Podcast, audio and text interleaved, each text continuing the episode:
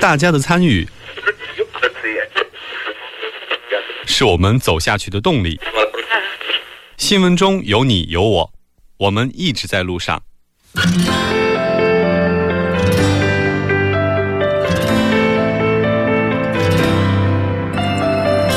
参与我们的节目，您可以通过手机短信的方式发送短信到井号幺零幺三，每条短信会收取五十韩元的通信费用，或者可以进入我们官方网站三 w 点 tbs 点 s o u r 点 kr 进行留言，我们期待大家的参与。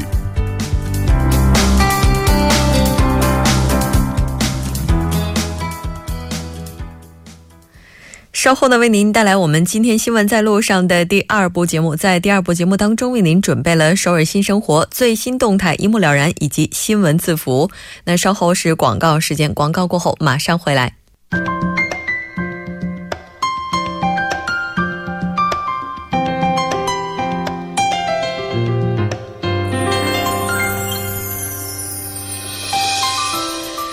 首尔新生活为您介绍首尔市面向在韩外国人推出的优惠政策、开办的教育讲座、举行的庆典。那接下来马上进入我们今天的首尔新生活。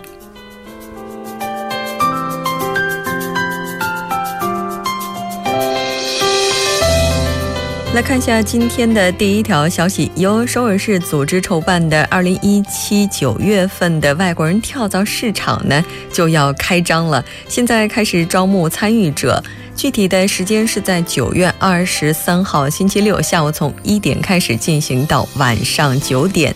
地点是在南山谷韩屋村。那这次一共会招募二十五组外国人居民，活动的费用是全免的。来到这里，您可以销售一些二手物品、传统手工物品以及纪念品。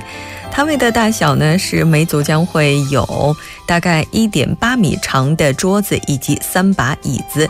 现在呢已经开始可以申请报名了，那一直申请到额满为止。申请的方法呢，您可以登录三 w 点 global 点 seoul 点 go 点 kr，也就是首尔国际中心的官网进行。您也可以拨打电话零二二零七五四幺五幺零二二零七五四幺幺五幺进行更加详细的咨询。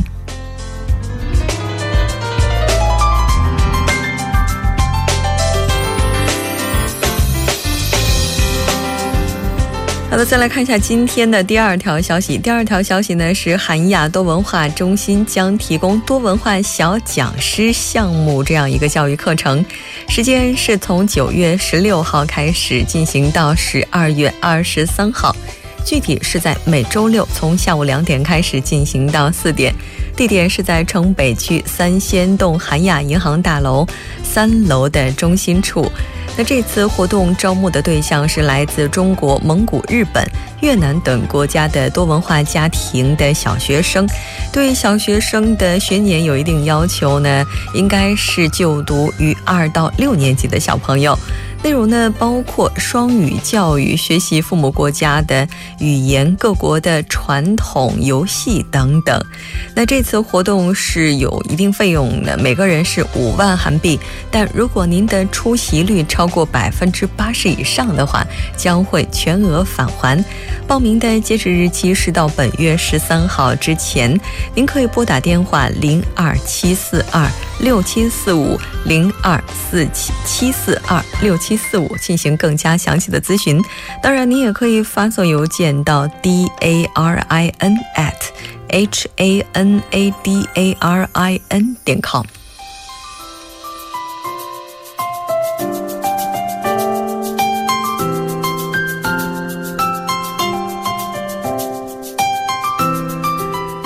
再来看一下今天的最后一条消息：卢远区多文化家庭支援中心提供的法务教育课程呢就要开讲了。那这次课程的时间是在九月二十号上午，从十点开始进行到十二点，地点是在卢远区多文化家庭支援中心的一号教育室。那这次活动会招募二十名结婚移民者。如果您希望报名的话呢，需要提交家族关系证明、改名等相关的法务知识等等。刚才我们提到的这些呢，如果您有法律方面的疑问的话，也可以直接进行咨询。更加详细的情况，您也可以拨打电话零二九七九三五零二零二九七九三五零二进行更加详细的咨询。好的，以上就是我们今天首尔新生活的全部内容。当然，也希望这些信息能够帮助大家能够有更加美好的首尔生活。稍事休息，马上为您带来今天的最新动态，一目了然。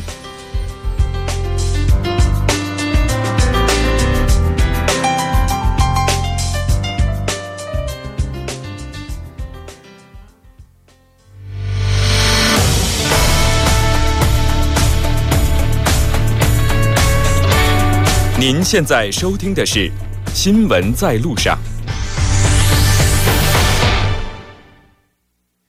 最新动态一目了然。接下来，我们将通过嘉宾的独特视角来了解最新动态。今天我们请到的嘉宾依然是来自首尔大学的助教授董科。董科你好，木真你好，很高兴跟董科一起来了解今天的最新动态。那今天您为我们带来的是什么动态呢？那你看现在啊，智能空调、电视、冰箱、洗衣机、电饭锅，如今啊，百分之九十以上的家电啊，都有各种各样的，你像是远程遥控啊、语音遥控啊，或者是别的一些智慧功能。那智能家电的出现啊，毫无疑问丰富了家电的功能，也给消费者带来了更多更充分的选择。但是呢，与此同时啊，也增加了操控的难度。那当人工智能惠及千家万户，为上班族年轻人提供便利的同时啊，很多老人家却没能跟上这个智能的节奏，在聪明的家电面前啊，遭遇了尴尬。那多功能操作复杂成为痛点。虽然呢，许多操作都建立在这个类似智能手机的这种，呃模式基础上，有内在的自己逻辑，但是呢，很多老年人并不能像我们年轻人一样可以灵活的来掌握。所以说呢，就是有一个趋势，就是越这些老年人呢，越来越不喜欢使用这些智能家电。对。我觉得跟这些家电比起来的话，应该他们迈过的第一坎儿是第一个坎儿是智能手机吧？是的，是的。当智能手机开始走进我们生活的时候，我们的父母他们那一代人在相当长一段时间内是拒绝的，甚至当我们都已经习惯了有智能手机的时候，他们才开始慢慢的接触。所以说，像这些家电的话，对于他们来讲应该是更难的。对对，那我觉得这可能和老年人朋友他们在接触新鲜事物的时候，这个接受。速度比较慢，会有一定关系。是的，是的。那你看，反正我个人体会比较深的一个这个例子啊，我说一说，就是说，你看，像是现在我们一般家里的电视机，毫无疑问，电视机都是要用遥控的，对吧？而一般在中国的话，你看，可能是可能在韩国还没有这个样。那在中国的话，你看电视机一般还要配一个机顶盒。是吧？那这个机顶盒也是要用遥控的。对。那有时候呢，再装一个，哎，什么什么什么一些这样这样的有线电视盒子，这那那这的盒子，是吧？然后呢，这就三个遥控器了，最少。那很多老人他就根本不知道这三个遥控器，他哪一个是控制哪一个的，所以他一开好了，哎呀，他就不敢关这个电视了，你知道吧？他就怕再打不开。对。然后有时候一弄弄不好，哎，就那个那么大一个电视，本来是想电老人眼睛不好嘛，然后看的大一点，结果他调调调。那电视上只有八分之一的画面看，哎呀，他就真是非常非常痛苦啊。那这样类似的情况其实很多很多啊。那你看有我听说就是有女儿这个儿女给老人送了这个智能电饭锅。结果呢，两个老人啊，就用电饭锅做饭，吃了一个多星期的家生饭，最后没办法，哎呀，算了，我还是用蒸锅蒸饭吃吧。哎，然后呢，这个儿女给爸妈买了这个智能洗衣机，是用手机遥控的，结果老人连开关都打不开，那那原来那个洗衣机又给换掉了，那怎么？哎，没办法，咱们还是用手洗。所以这样例子很多很多。那不过当下呢，这个许多老人啊，都嫌这个，主要就是嫌这个智能家电它太聪明了。那表面上我们认为啊，是这个可能是这个。老人家他接受能力比较慢，没能跟上智能发展的这个节奏。但实际上，其实我们好好想想，实际上人到了一定年纪啊，他不但接收新生事物的这个能力变得困难，而且啊，这个许多生活习惯啊，他真的他已经成了固定的惯性。那比如说，我喜欢这个固定的食物，看固定的电视节目，同时啊，这个我生理原因，毕竟年纪大了嘛，对一些生活设施啊、用品的功能啊，这也有特殊要求。那就比如说这个媒体要求，没这个信息媒体要。要求自大是吧？声音响亮，然后吃饭呢就想要吃那个软点、糯一点的米饭。所以说，换言之，就是这个家电太聪聪明，说到底还是这个怎么说呢？我认为就说这个产品它不够贴近老人的需求，也不是说专门为老年人这个特殊群体量身定做的。而我们在送的时候呢，可能就忽略掉这一点。是，其实很多这些智能产品哈，我们在使用的时候要先进行设置，设置完了之后，它还有很多选择菜单程序。嗯但是对于老年人来讲的话，他们可能更习惯于那种一键式的东西，嗯比如说我摁一下，它就能够完成我所指令的这个事情。那但是这这么复杂的这个过程，其实就导致了老年人对这些新的产品、这些智能产品有一种恐惧感。那我觉得是不是还有另外一个原因哈，就是因为这个群体他们还是不够受关注吧？嗯，是的，你看，我认为啊，这个家电太聪明了，怎么说呢？它可能某一方面其实是一种尴尬，嗯它很大程度说明啊，这个商家他并未将老年人的产品纳入到这个产品研发和市场的细分中来，所以呢，提供不了迎合老年人需求的产品和服务。那就比如说那个普，就刚才你提到的那个智能手机吧。那我们都是就是很没有一款针对老年人的这样的功能产品，很多老年人用的都是这个子女换代后的这个智能机。那我们用的手机呢无所谓对吧？那可能字比较小，操作比较复杂，我们都可以掌控。那但是呢，你把这个换下来以后给爸爸妈妈用，哎，可能他们用起来。虽然是智能机，但是给他们可能帮助没有那么大。而作为老年人呢，我洗衣机我只要洗好衣服就行了，我电视机我只要看好电视就行了，我微波炉只要做好饭就行。你不要就是说电饭锅，你告诉我，哎，蒸什么这个三成熟、五成熟、九成熟，是吧？那所以说这个事实，但是事实上呢，就是说，其实老年人他作为这怎么说呢？这一个消费群体呢，他还真不是一个这个消费市场的边缘群体啊。我们来说的话，那相反呢，对这个随着社会经济水平的这个快速提升，老年人的这个消费能力和意愿，还有子女，就是我们子女对老年人尽孝支付能力都在相应的增长，具备越来越强的市场消费能力。而随着这个老龄老龄社会的快速到来啊，那未来老年人口规模接近三亿，那其商品和服务需求也将是一个非常庞大的市场规模。嗯，是的，你说有这么多的人口，而且有这么大的需求，所以未来这个智能发展的话，它会不会也会朝着另外一个方向发展？比如说，虽然说智能了，但是与此同时，它也变得操作更加简单了，这可能就能抓住这个群体的需求了。是的，所以说未来的话，那当技术还没有发展到这个阶段的时候，年轻人想要再送老年人礼物，咱们是不是也得考虑个方向了？不能送那些最新的，或者说什么最智能的，应该送那些最实用的。是这个问题一定要好好想想。你看，不管是反正我不知道你们是怎么想的，这木真怎么想的。反正如果哪怕是我作为子女，我送的是，哎呀。你看，真的，我不，我们 我们不差钱，爸爸妈妈，你们用最好的，你们不用帮着想着我什么，所以就是这种心理导致了一些年轻人都要把这个最好，哎，专门挑智能系列当中最好的，然后最贵的送给爸爸妈妈，那花钱一点都不手软。所以呢，就这个，所以偏高这个偏高端的智能家电很多呢，都是这个子女表孝心的礼物啊。哎，价格不说，这个不不是问题，完全功能越多越好。然后再加上这个目前啊，这个家电市场主推各类智能电器，哎，主要以这样 WiFi 连接啊、手机远程遥控等等等等的。所以说，怎么说呢？哎，我们就是想明白为什么要送，然后这个东西怎么送，我觉得更重要。另外，我还想说，这个家电太聪明的话呢，其实尴尬之余啊，可能也是一种商机啊。嗯。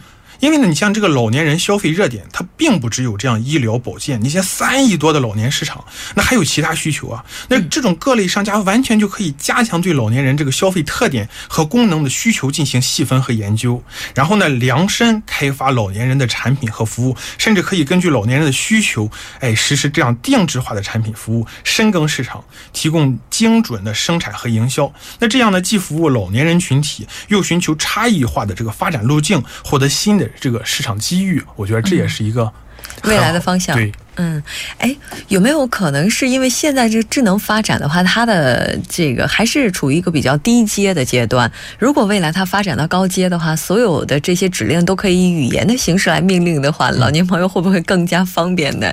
当然，我们也希望这些问题能够通过技术解决。技术解决不了的时候，我们也应该要考虑到。是的。好的，非常感谢董克给我们带来这一期节目，我们下期再见。谢谢木真。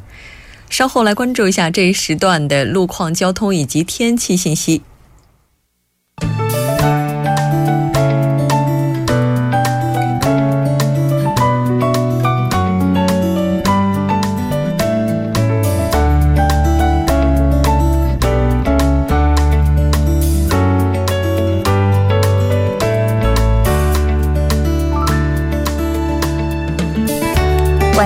点四十六分，这里依然是由影月为大家带来最新的首尔市交通及天气情况。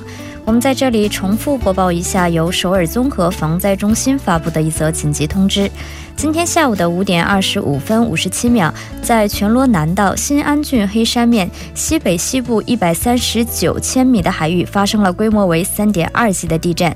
再重复播报一下，在今天下午五点二十五分五十七秒，在全罗南道新安郡黑山面西北西部的一百三十九千米的海域发生了规模为三点二级的地震。那虽然暂时并没有伤亡情况的报道，还是建议有关单位做好防灾防震等必要措施。好的，接下来我们继续关注两则交通管制的通告。那九月十二日，也就是明天的凌晨六点零点到六点，在江边北路日山到九里方向千湖大桥的进出口呢是有道路的保修作业。那受其影响呢，一个车道将进行全面的交通管制，还望您参考时间段计划出行路线。第二则是发生在增山路增山站到世界杯竞技场十字路口方向，世界杯隧道内呢是有照明灯的交替作业。那受其影响，三个车道中的两个车道将进行部分的交通管制。那该作业会一直持续到十月十九日，具体的时间段是从上午的七点到下午的三点，还望您参考时间段计划出行路线。好的，我们再度关注一则突发事故，在国会大路西江大桥到汝仪二桥国会前的丁字路口内是发生了交通追尾事故，还望您参考路段小心驾驶。好的，接下来我们再度关注一下天。气的情况。今天。晚间至明天。凌晨多云，最低气温零上十九度；明天。白天。晴，最高气温零上二十八度。好的，以上就是这一时段的天。气与交通信息，稍后我还会再回来。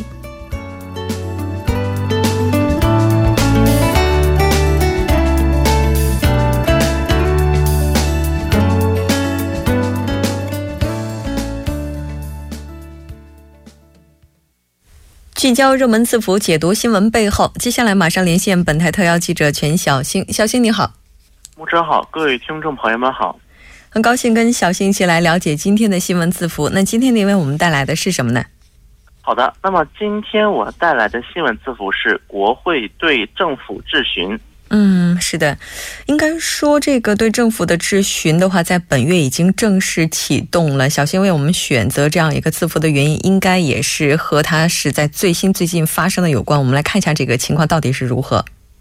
好的，那么根据韩国媒体的报道，文在寅政府成立后的首次韩国国会例会于本月一日正式启动，而作为第二十届国会的第二次例会，预计在今后的一百天内，韩国朝野就落实文在寅政府施政课题的立法和预算等问题展开激烈的争论。而根据有关安排，从本月的十一日，也就是今天，一直到十四日为国会质询政府工作期间。那么此后，韩国国会将。进行国政监察，包括表决预算案等等一系列的工作。那么在本次的国会质询当中，因为一方面这是文在寅政府的第一次，就是对国国会的一个对政府质询工作。那么这也这也事关到韩国的执政党共同民主党以及韩国的在野党，就是就文在寅的一些政策以及他所做过的一些事情，那么进行一个评价的这么一个契机。嗯。应该说，在四号的时候已经正式的拉开了帷幕。十一号，也就是在今天，这个质询工作已经开始了。说到这个的话，不得不提一下哈，在这次的话，可能会进行的非常重要的课题到底是什么？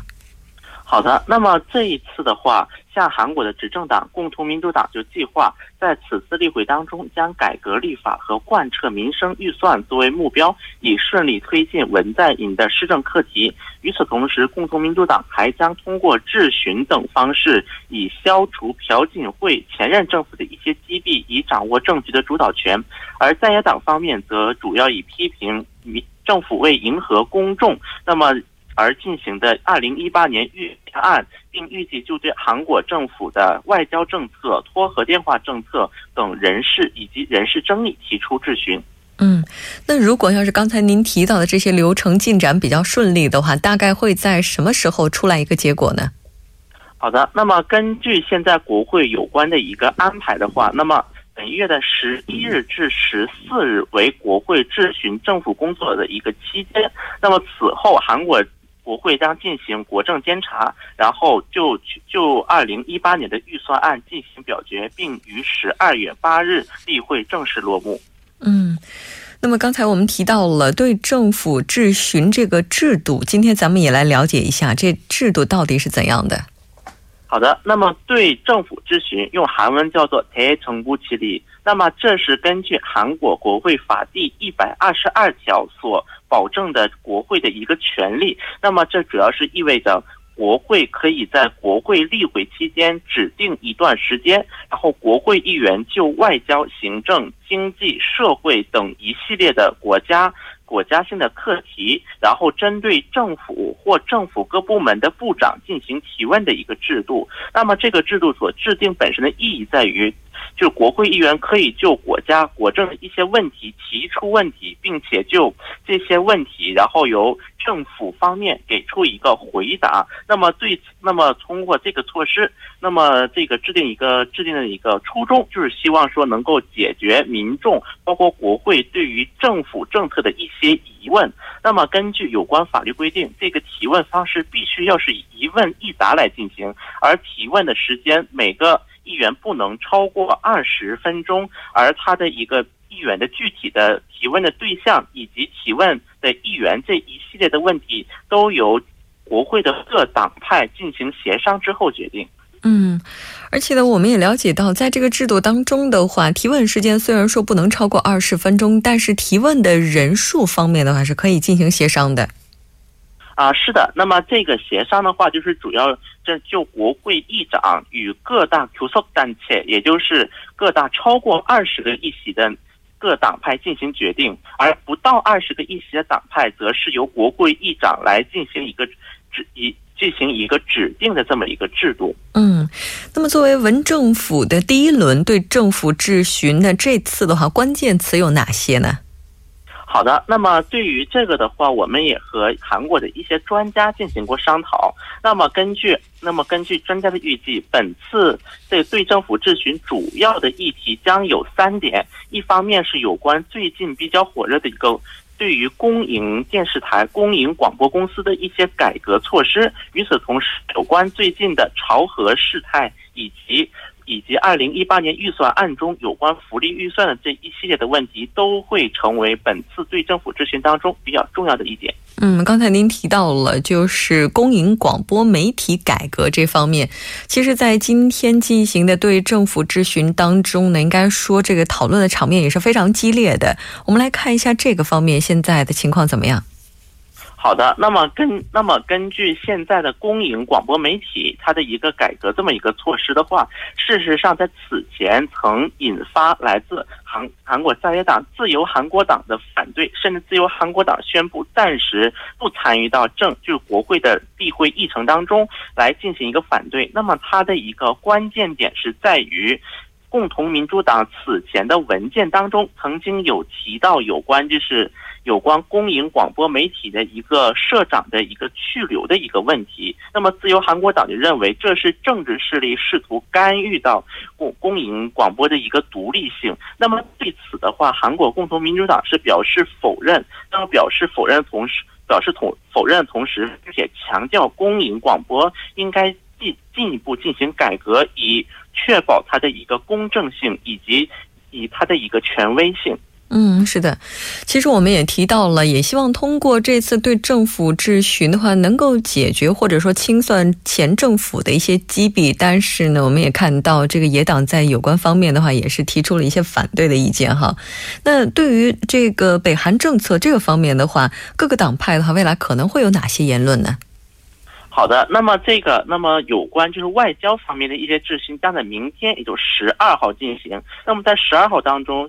许多在野党已经明确表态，将要求韩国部署战术核战术核系统的这么一体系纳入到一个正式的国家政治的一个进程当中。那么在野党也认为，现在时机已经成熟，并且不韩并且韩国遭到威胁的情况之下，战术核系统是必不可少的。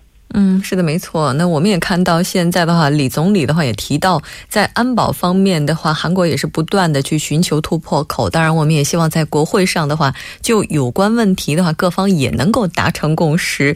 在福利以及财政预算问题上的话，未来会怎样回应，我们也会在节目当中提到。好的，非常感谢小新给我们带来这一期连线，我们下期节目再见。